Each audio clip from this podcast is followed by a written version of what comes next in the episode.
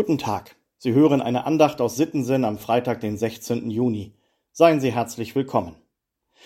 Liebe Hörerinnen, lieber Hörer, dabei sein ist alles. Das gilt als das olympische Prinzip. Es soll sagen, dass es bei diesen sportlichen Wettkämpfen nicht in erster Linie um den Sieg über den Gegner geht, sondern dass man als Sportlerin oder Sportler Teil der weltweiten olympischen Familie ist. Für viele Athleten ist das ja tatsächlich so. Sie hätten niemals eine Chance auf eine Medaille und können sich einfach an der Teilnahme freuen. Aber es gehört eben auch zur Wahrheit, dass solche Sportveranstaltungen ein Milliardengeschäft sind und die besten Fernsehbilder liefert da eben derjenige, der als erster die Ziellinie überquert. Und trotzdem, dabei sein ist alles. Wie viele Eltern haben damit schon ihre Kinder getröstet, wenn es beim Turnier wieder nicht für einen Platz auf einem Siegertreppchen gereicht hat. Ich erinnere mich an einen Leichtathletik-Wettkampf. Ich war vielleicht in der fünften Klasse, Schlussläufer in einer Staffel.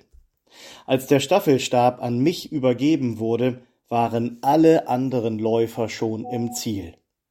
Und trotzdem bin ich die letzte Runde noch gelaufen. Diese Schmach wollte ich mir und meinem Team ja auch nicht geben, jetzt einfach hinzuschmeißen und nicht mehr weiterzulaufen. Und dann wurde ich am Ziel wenigstens noch von meinen Eltern bejubelt. Dabei sein ist eben alles.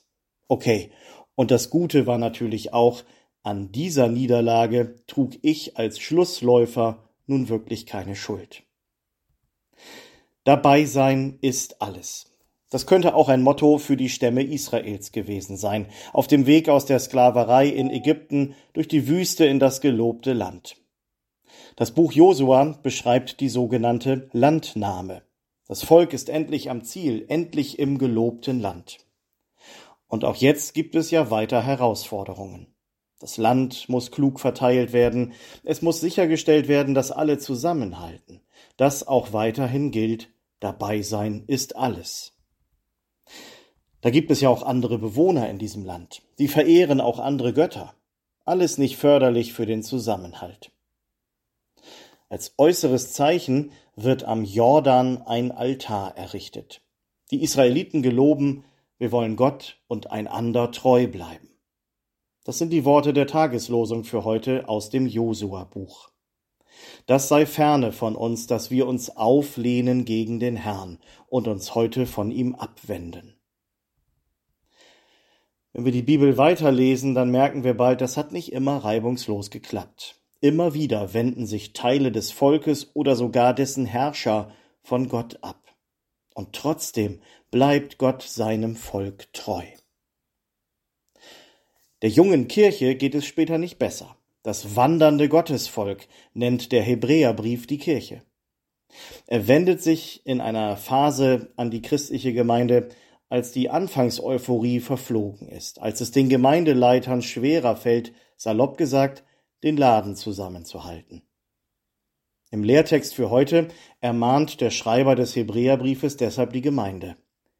Wir wollen die Versammlung der Gemeinde nicht verlassen, wie es bei einigen üblich geworden ist, sondern einander mit Zuspruch beistehen. Wie ist das bei uns heute? Wir in Sittensinn sind eine große Gemeinde. Nur ein kleinerer Teil findet sich in unseren Gottesdiensten wieder. Und die Welt ist eine völlig andere als die zur Zeit des Hebräerbriefes. Und doch bleibt das auch für uns aktuell, finde ich. Wir wollen einander mit Zuspruch beistehen. Das könnte heute ja bedeuten, wahrzunehmen und anzuerkennen, da gibt es andere, die brauchen mich.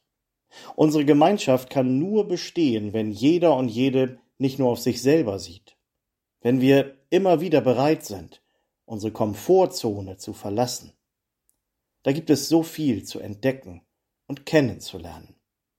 Da gilt dann, auch in der Gemeinde, das olympische Prinzip. Dabei sein ist alles. Kommen Sie gut durch diesen Tag, im Vertrauen auf Gott und unter seinem Segen. Ihr Pastor Sven Kaas.